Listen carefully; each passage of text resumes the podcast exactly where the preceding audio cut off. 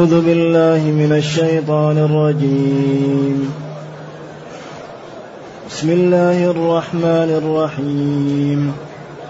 للذين يؤلون من نسائهم تربص 4 أشهر، فإن فاءوا فإن الله غفور رحيم. وإن عزموا الطلاق فإن الله سميع عليم. والمطلقات يتربصن بأنفسهن 3 قروء، ولا يحل لهن أن يكتمن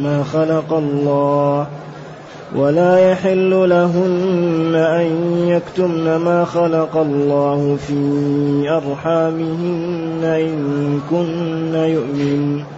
إن كن يؤمن بالله واليوم الآخر، وبعولتهن أحق بردهن في ذلك إن أرادوا إصلاحا، ولهن مثل الذي عليهن بالمعروف، وللرجال عليهن درجة، والله عزيز حكيم. حسبك. الحمد لله الذي أنزل إلينا أشمل كتاب، وأرسل إلينا أفضل الرسل، وجعلنا خير أمة أخرجت للناس، فله الحمد وله الشكر على هذه النعم العظيمة والآلاء الجسيمة، والصلاة والسلام على خير خلق الله وعلى آله وأصحابه ومن اهتدى بهداه. أما بعد، فإن الآيتين يبين الله تعالى فيها حكم الإيلاء وحكم عدة صاحبة الأقراء. وقد بيّنت هذه السورة كثير من الأحكام التي تحتاجها الأمة، لذلك ويسألونك. وذكر ابن العربي أن في سورة البقرة يعني 1000 أمر و1000 نهي و1000 حكم. هذا طبعا يمكن فيه مبالغة، لكن السلف يأخذوا من النص ومن المفهوم، لأن الأحكام تؤخذ من النصوص في محل النطق، وتؤخذ من الكلام لا في النطق لا في محل النطق. لذلك كان الصحابة يهتمون باستخراج المسائل وتتبع الآيات واستخراج ما فيها. قالوا فيها 1000 حكم، 1000 أمر و1000 نهي و1000 حكم. هذا الحقيقة يمكن الغير المتأمل يرى أن هذا فيه مبالغة، لكن إذا نظر في الأحكام يجد أن هذه المسائل وراها مسائل كثيرة وأحكام متنوعة. إذن للذين، يعني اللام للملكية، والذين جمع الذي، يولون من الآلاء وهو الحلف. للذين يحلفون من نسائهم. الحلف العادة ما يعدى بمن، لكن هنا أشرب معنى يولون، معنى يبتعدون.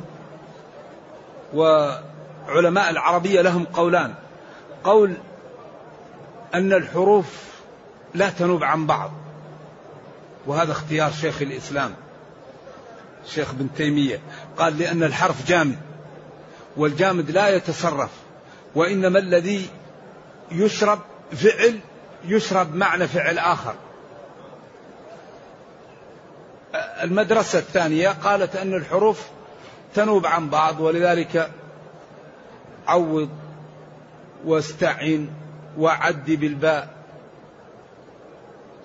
وعلى للاستعلاء ومعنى فيه وعن، يعني فقال كثير من العلماء أن الحروف تنوب عن بعض، لكن هنا للذين يعني لهم، يعني لهؤلاء الذين يحلفون من نسائهم تربص 4 أشهر، انتظار 4 أشهر. يولون أي أصلا يولون على نسائهم، لكن لما كان يولون بمعنى يبتعدون ويتجافون عدي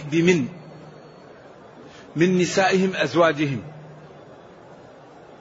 امرأة الرجل وزوج المرأة، هذا رجلها وهذه امرأته، للذين يحلفون من نسائهم تربص 4 أشهر، ينتظرون 4 أشهر. وما هو الإيلاء وكيف يكون وما حكمه وما زمنه، وهل طلقة رجعية أو طلقة بائن، وهل يلزمها من الإيلاء العدة أو لا تلزمها عدة، يعني أقوال للعلماء ومسائل عديدة. إذن هذا الإيلاء لا يكون إلا بالمضارة على القول الراجح، إذن لا إيلاء إلا في مضارة. الرجل يغضب على زوجه فيحلف أن لا يقربها أو لا يقربها سنة أو لا يقربها أبدا أو لا يقربها 4 أشهر أو لا يقربها شهرا.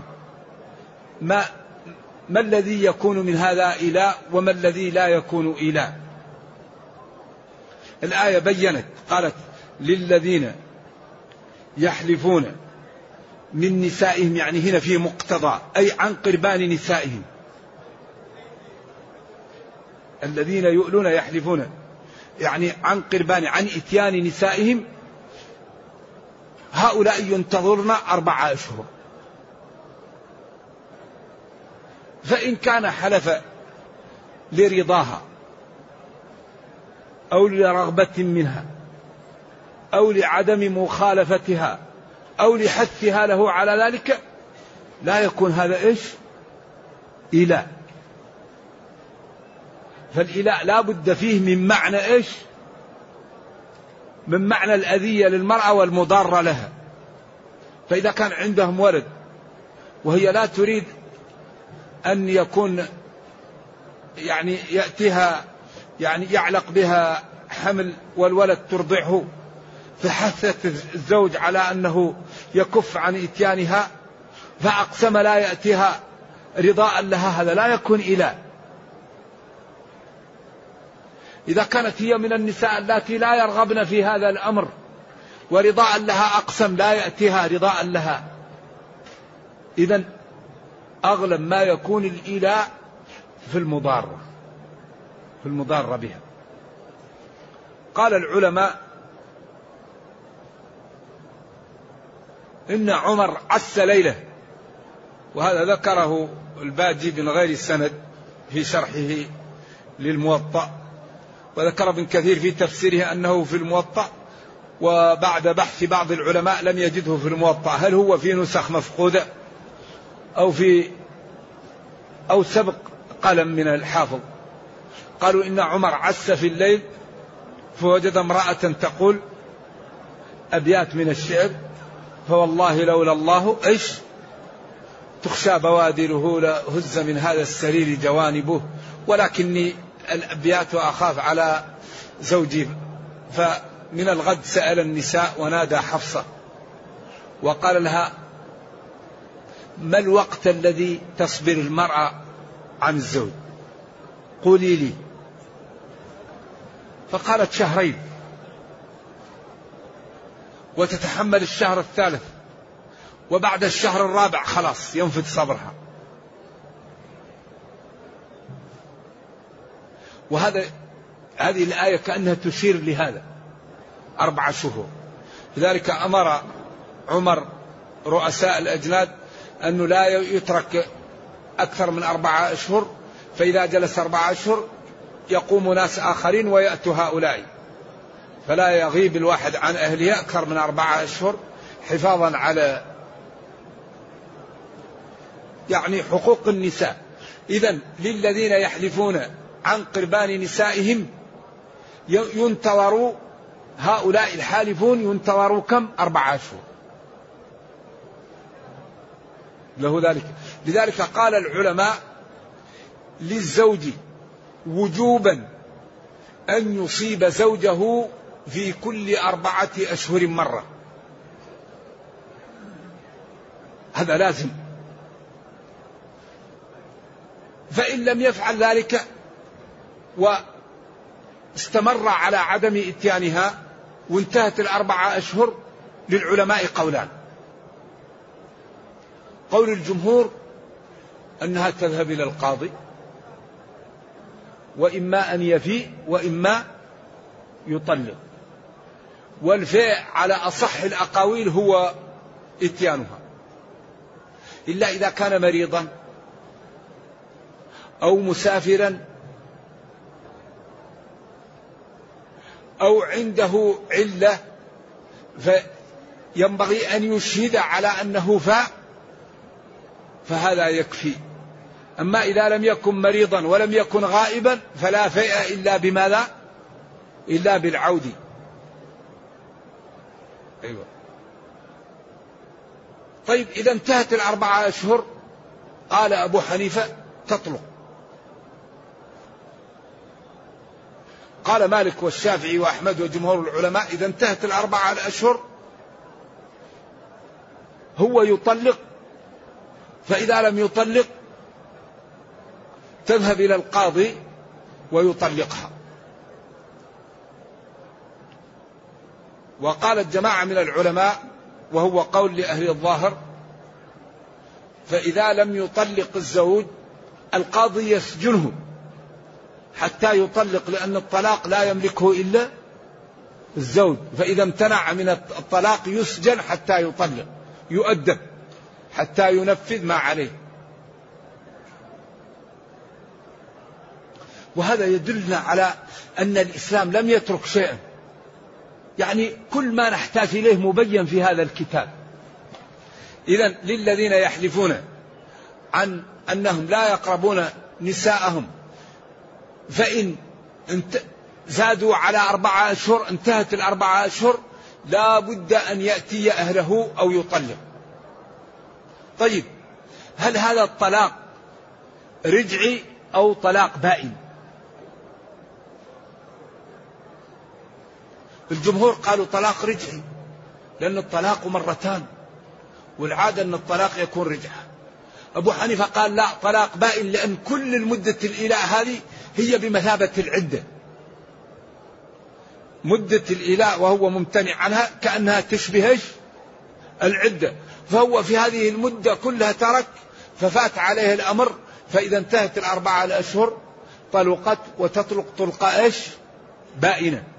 والبينونة هنا بينونة صغراء، لأن فيه بينونة كبرى وبينونة صغراء، فالبينونة الصغراء هي التي لا بد فيها من عقد، كأن يطلق الزوج زوجه على مال، تقول له أعطيني، يقول لها أعطيني مال أطلق، فأعطته مال طلقها، خلاص تبين منهم، لأن هذا يسمى خلع. وهل هو طلاق أو فسخ على أقوال للعلماء؟ فهنا الزوج لا يمكن أن يرجع لها إلا بعقد جديد. لكن البينونة الكبرى لا بد من زوج، ولا بد أن يباشرها الزوج تأديبا له، لأن الله أعطاه طلقة وأعطاه 2 وأعطاه 3 فراح وضيعها كلها.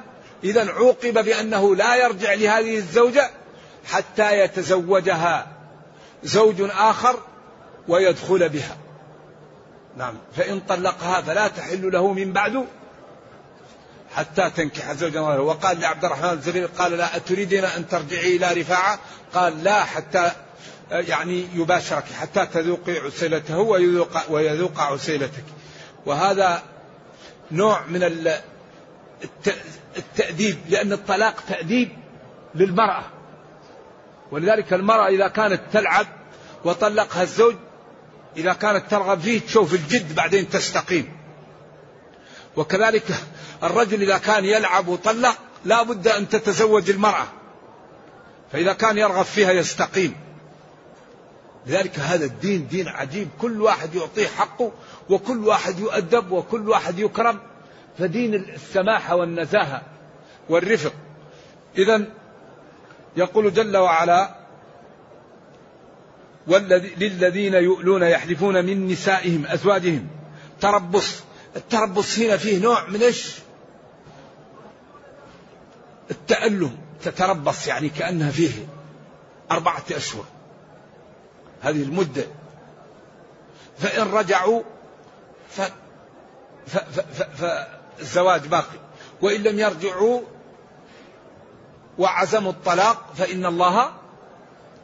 فإن الله إيه؟ سميع لأقوالكم عليم بنياتكم. سميع بما يقول، بمن يظلم، بمن يكذب، عليم بمن يريد المضارة وبمن يريد الحق. ولذلك هذا فيه تخويف وفيه ترغيب. ثم قال والمطلقات، جمع مطلقة، وهذا عام دخله تخصيص أو عام مقصود به الخصوص، لأن المطلقات 4 أقسام: مطلقة لم يدخل بها، ومطلقة مدخول بها، والمدخول بها تحيض، والمدخول بها لا تحيض، ومطلقة حامل. كم المطلقات الحين؟ غير مدخول بها، مدخول بها تحيض، مدخول بها لا تحيض، مدخول بها حامل. إذن المطلقات 4: مدخول بها، غير مدخول بها، تحيض ولا تحيض. فغير المدخول بها لا عدة عليها. نعم. ولذلك قال وإن طلقتموهن من قبل أن تمسوهن، الآية الأخرى، فما لكم عليهن من عدة تعتدونها. التي تحيض 3 قروء، والقروء تقال للحيض وتقال للأطهار، وقد دل الكتاب والسنة واللغة على أن القرء يقال للحيض، ودل الكتاب والسنة واللغة على أن القرء تقال للطهر. إذا من قال الأقراء الأطهار لا غبار عليه، ومن قال الأقراء الحيض لا غبار عليه، فكل من القولين صحيح، ويدل عليه الكتاب والسنة واللغة العربية. ولذلك مالك قال الأقراء الأطهار، وأحمد قال الأقراء الحيض، وكل دل عليه الكتاب والسنة واللغة، وكل قول له من الأدلة ما يكفي، فلطالب العلم أن يختار من القولين ما يحلو له بدليله. فالمالكية ترجح الأقراء أنها الأطهار بعدم وجود التاء، قالوا بوجود التاء، قال والمطلقات يتربصن بأنفسهن 3 قروء، وتقول جلست 3 حيض، وطهرت 3 قروء، لأن 3 بالتاء قل للعشرة في عد ما أحدهم مذكرة في الضد جري. قالوا لا، أصلا التاء هنا لا تلزم، وإنما تلزم فعل مضمرين متصلين ومفهمين لا تحري، كسر اللبنة وكسر اللبنة، والأمر في هذا سهل. إذن هذا لا دليل فيه. إذن أما الصغيرة والآيسة فعدتها 3 أشهر، أما الحامل فعدتها وضع الحمل. إذن التي لم يدخل بها لا عدة عليها. التي تحيض 3 قروء، سواء قلنا الأطهار أو الحيض، وكل من القولين صحيح، لطالب العلم أن يختار ما يحلو له ويرفق بالمخالف. نعم. الصغيرة والكبيرة 3 أشهر. الحامل وضع حمل. المتوفى عنها زوجها تتربص 4 أشهر و10، فإن كانت حامل، وأولاة الأحمال جميعا أجلهن أن يضعن حملهم. أما ما يقوله بعض العلماء أن إذا تداخلت العدد يعني عدة المتوفى عنها أن تعتد بالأكثر منهم، هذا غير صحيح، لأن الصحابية التي توفي زوجها وبعده بأيام ولدت، عند ذلك خرجت من العدة وتعرضت للخطاب. إذن الصغيرة 3 أشهر، والكبيرة الآيسة 3 أشهر، وذات الحيض 3 قروء، والحامل تضع الحمل، والمتوفى عنها 4 أشهر و10، ولو لم يدخل بها، ولو كانت صغيرة، لأن عدة الوفاة فيها جانب تعبدي محض، لأنه المرأة التي يتوفى زوجها ولم يدخل بها هي تعتد وترث، وهو غير مدخول بها، لأن هذا حق للزوج، في جانب حق للزوج. لذلك عدة الوفاة ينبغي المرأة لا تخرج إلا للضرورة، ولا تلمس طيب، لأن هذا حق للزوج. إذن والمطلقات أي النساء المطلقات يتربصن بأنفسهن 3 قروء، أي 3 حيض أو 3 أطهار. هذا العام دخله التخصيص بالإماء، لأن الإماء يكفيها إيش؟ أيوة، حيضتها، تكتفي بحيضتين، لأن المقصود من هذا براء، يعني في قضية الطلاق الإلزام به ب3 قروء فيه نوع من إعطاء الفسحة للزوجين، لأن الطلاق هذا وراه مشاكل، لأنه يمكن الرجل يريد المرأة، ويمكن المرأة تريد الرجل، ويمكن الطلاق جاء بفعل خارجي، ويمكن بينهم أولاد، فلذلك جعل هذا الوقت ليتأملوا ويحاولوا أن يراجعوا أنفسهم، بدليل أن يعني الأمة تستبرأ بماذا؟ بحيضة، حيضة واحدة يظهر منها براءة الرحم، لكن في الطلاق أعطي هذا حتى كل من الزوجين ينظر في أمره لعله يراجع، ولعل الأمر لا يفوت عليهم. ولا يحل لهن، أي لا يحل للمطلقات أن يكتمن، يعني يجحدن ويخفين ما خلق الله في أرحامهن من الولد أو من الحيض أو من الطهر، إن كن يؤمن بالله واليوم الآخر. هذا فيه تهييج وفيه تخويف. إذن المرأة كانت في الجاهلية إذا طلقها زوجها وهي حامل تقول أنا حائض، عشان لا تكون عليها عدة، وعشان الولد يكون للجديد. وبعض النساء تكون حائض تقول أنا حبلى، عشان تطولها العدة، وعشان ربما تضار الزوج. فلا يحل للمرأة أن تكذب، إن كان فيها حمل تقول أنا حمل، وإن كان فيها حيض تقول أنا حائض، وإن كانت يعني تقول واقعها. ولا يحل لهن أن يكتمن ما خلق الله في أرحامهن من حيض أو ولد حمل أو طهر، إن كن يؤمن بالله واليوم الآخر. وبعولتهن أزواجهن أحق بردهن رجعتهن في ذلك، أي في وقت العدة، إن أرادوا إصلاحا. إن أراد الزوج والزوجة إصلاحا فهم أحق بأن يتراجعا. ولهن أي للنساء مثل الذي عليهن للرجال بالمعروف، لها حق وله حق، عليها واجب وعليه واجب، لذلك يجب عليها أن ينفق عليها، يجب عليها أن يسكنها، يجب عليها أن يطعمها، يجب عليها أن لا يأذيها، يجب عليها أن لا يفعل بها ما لا يفعل ببنات مثلها، أن لا يقبح ولا يشتم ولا يأذي ولا يضرب إلا في حقه الخاص، أن تمتنع من فراشه، وهي يجب عليها أن تطيعه في نفسها، تطيعه في نفسها وتحفظ نفسها وتحفظه في ماله إذا غاب، وألا تدخل بيته من يكره. ولذلك المرأة لا يجب عليها الطبخ ولا يجب عليها الغسيل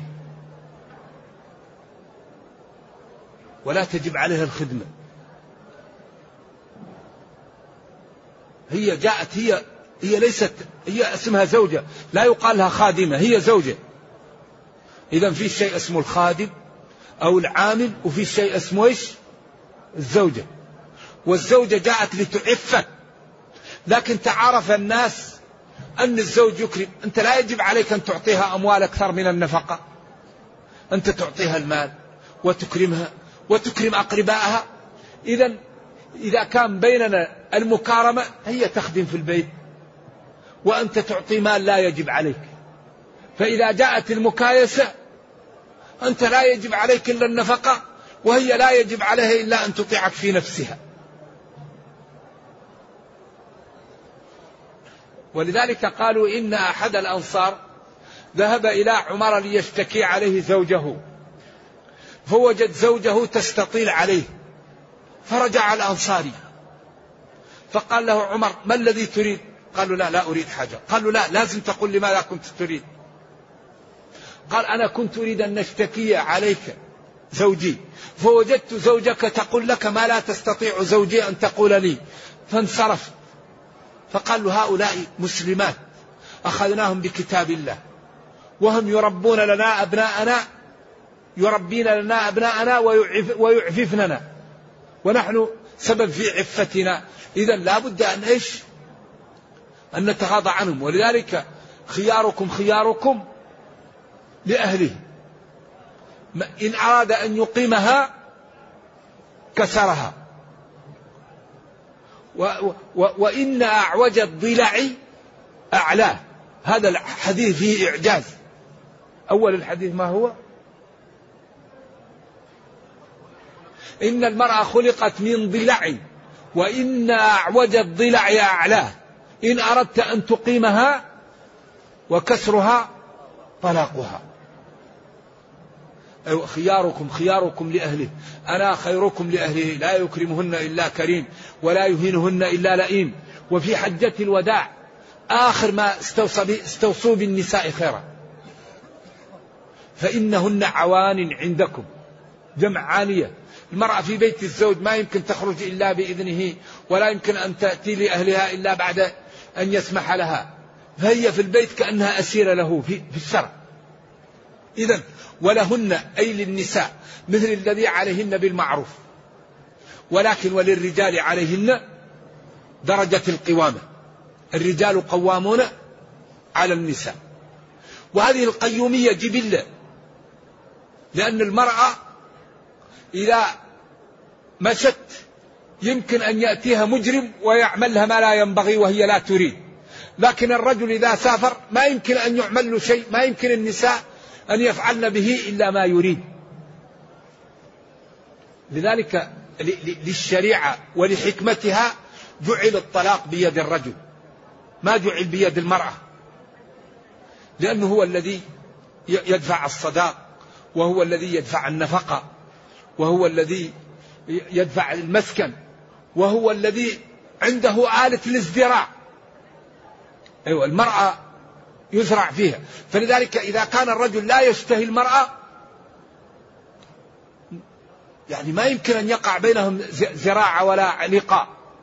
لذلك الشريعة وجدت أنه إذا كان الرجل لا يريد المرأة بقاءها ضرر له وضرر لها، فأباح الطلاق لأجل هذا.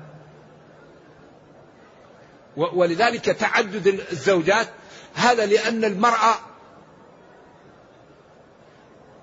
ما كل وقت مستعدة، الرجل كل وقت مستعد للإنجاب. فلذلك يعني عدد للرجل، والمرأة أيضا ما هي مثل الرجل، لأن المرأة تأتيها حالات طارئة يحرم أن تؤتى، تأتيها أمور تكون ليست يعني مستعدة لهذا الأمر، أما الرجل فدائما هو مستعد لهذه الأمور. لذلك الحقيقة الشريعة يعني في هذا الجانب عندها نوع من الرقي والعدالة والفهم، يحتاج للمسلمين أن يفهموا دينهم.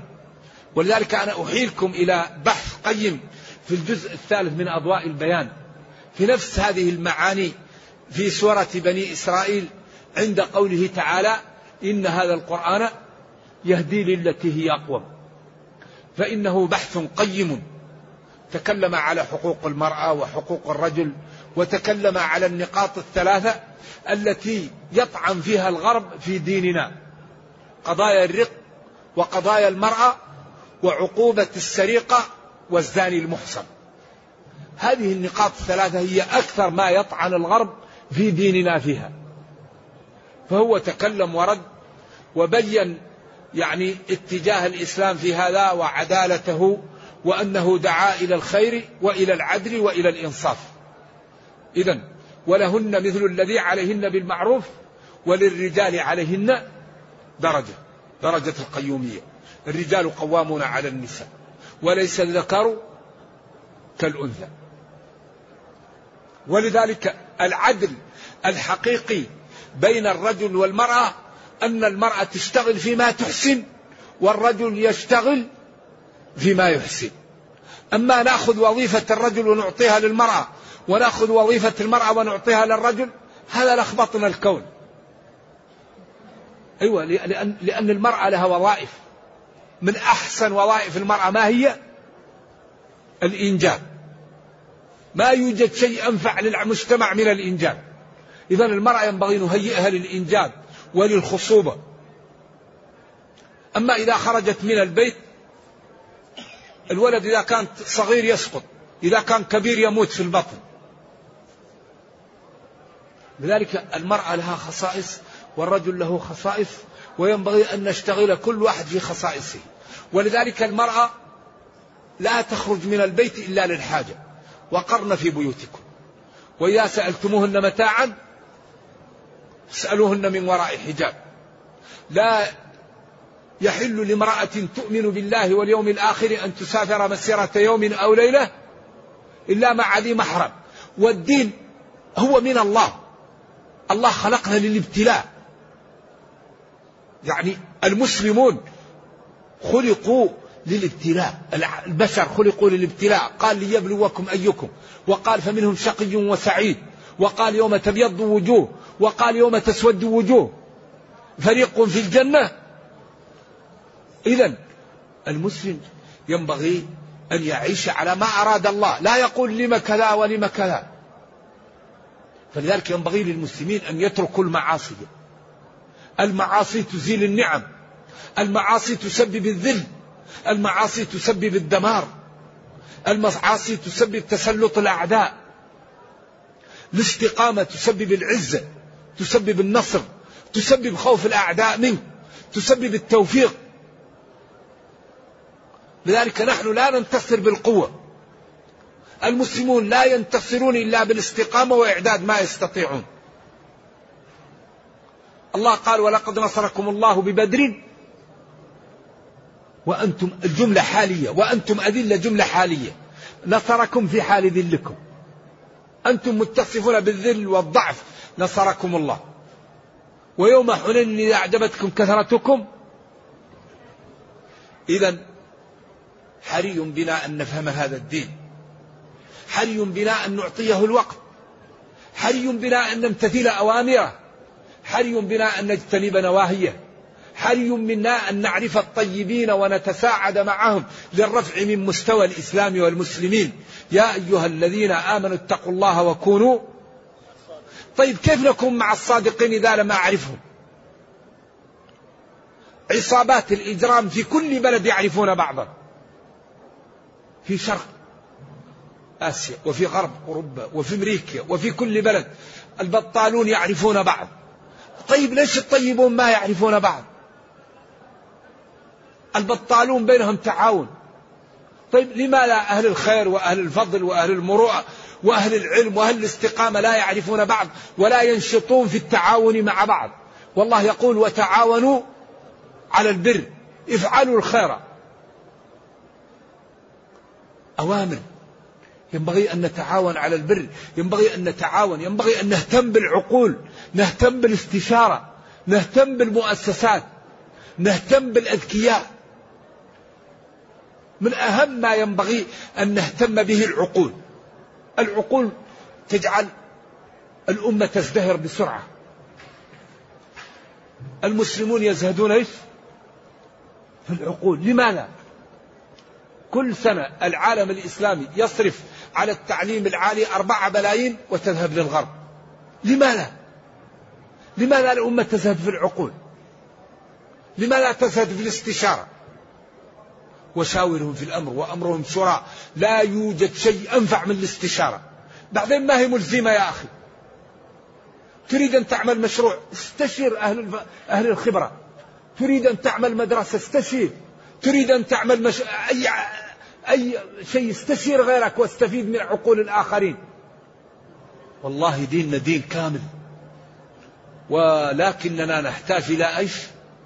إلى أن نعطيه الوقت ونعمل به قوة. إذن وللرجال عليهن درجة، للرجال على النساء درجة، وهذه الدرجة يعني بيّنها النبي صلى الله عليه وسلم، قال ما رأيت ناقصات عقل ودين أذهب بلبد الرجل الحازم من إحداكن. قال يا رسول الله كيف نقصان عقلنا وديننا؟ قال نقصان عقلنا شهادة الواحد نصف شهادة الرجل، فإن لم يكونا رجلين فرجل وامرأتان، أن تضل إحداهما فتذكر إحداهما الأخرى. والمرأة إذا حاضت تحرم عليها الصلاة ويحرم عليها الصوم. إذن هذا نقصان في الدين، وهذا من الله. الله لا يسأل عما يفعل، ما كان لكم الخيار. إذن قال ولا تتمنوا ما فضل الله به بعضكم على بعض، للرجال نصيب مما اكتسبوا وللنساء نصيب مما اكتسبن واسألوا الله من فضله. ولكن المرأة التي تستقيم لا لا لا لا, لا يبلغ نصفها، كمل من الرجال كثير ولم يكمل من النساء إلا آسية بنت مزاحم ومريم ابنة عمران. وفضل عائشة على النساء كفضل الثريد على سائر الطعام، هذا الحديث صحيح. إذن قال فالصالحات قانتات حافظات للغيب، خير أمور الدنيا المرأة الصالحة، إن نظرت إليها سرتك، وإن أمرتها أطاعتك، وإن غبت عنها حفظتك في مالك وفي نفسها. ولذا هذا الدين دين كامل. ولهن مثل الذي عليهن بالمعروف وللرجال عليهن درجة، درجة القوامة. والله عزيز حكيم، أي عزيز في تشريعه وفي أوامره، حكيم فيما يريد، يضع الأمور في مواضعها فاطمأنوا وثقوا أن الله تعالى غالب ولا يضع الأمور إلا في مواضعها، فما أمركم به فبادروا به وما نهاكم عنه فاجتنبوه. لذلك الحقيقة ينبغي أن يعرف كل واحد حقه، وينبغي أن لا نظلم كما سيأتي في هذه الآيات. ولذلك كل ما جاءت تلك حدود الله فهي فيما يقع في البيوت كما سيأتي في الآيات القادمة إن شاء الله. ونرجو الله جل وعلا أن يوفقنا وإياكم لما يحبه ويرضاه، وأن يجعلنا جميعا من المتقين، إنه خير مسؤول والقادر على ذلك.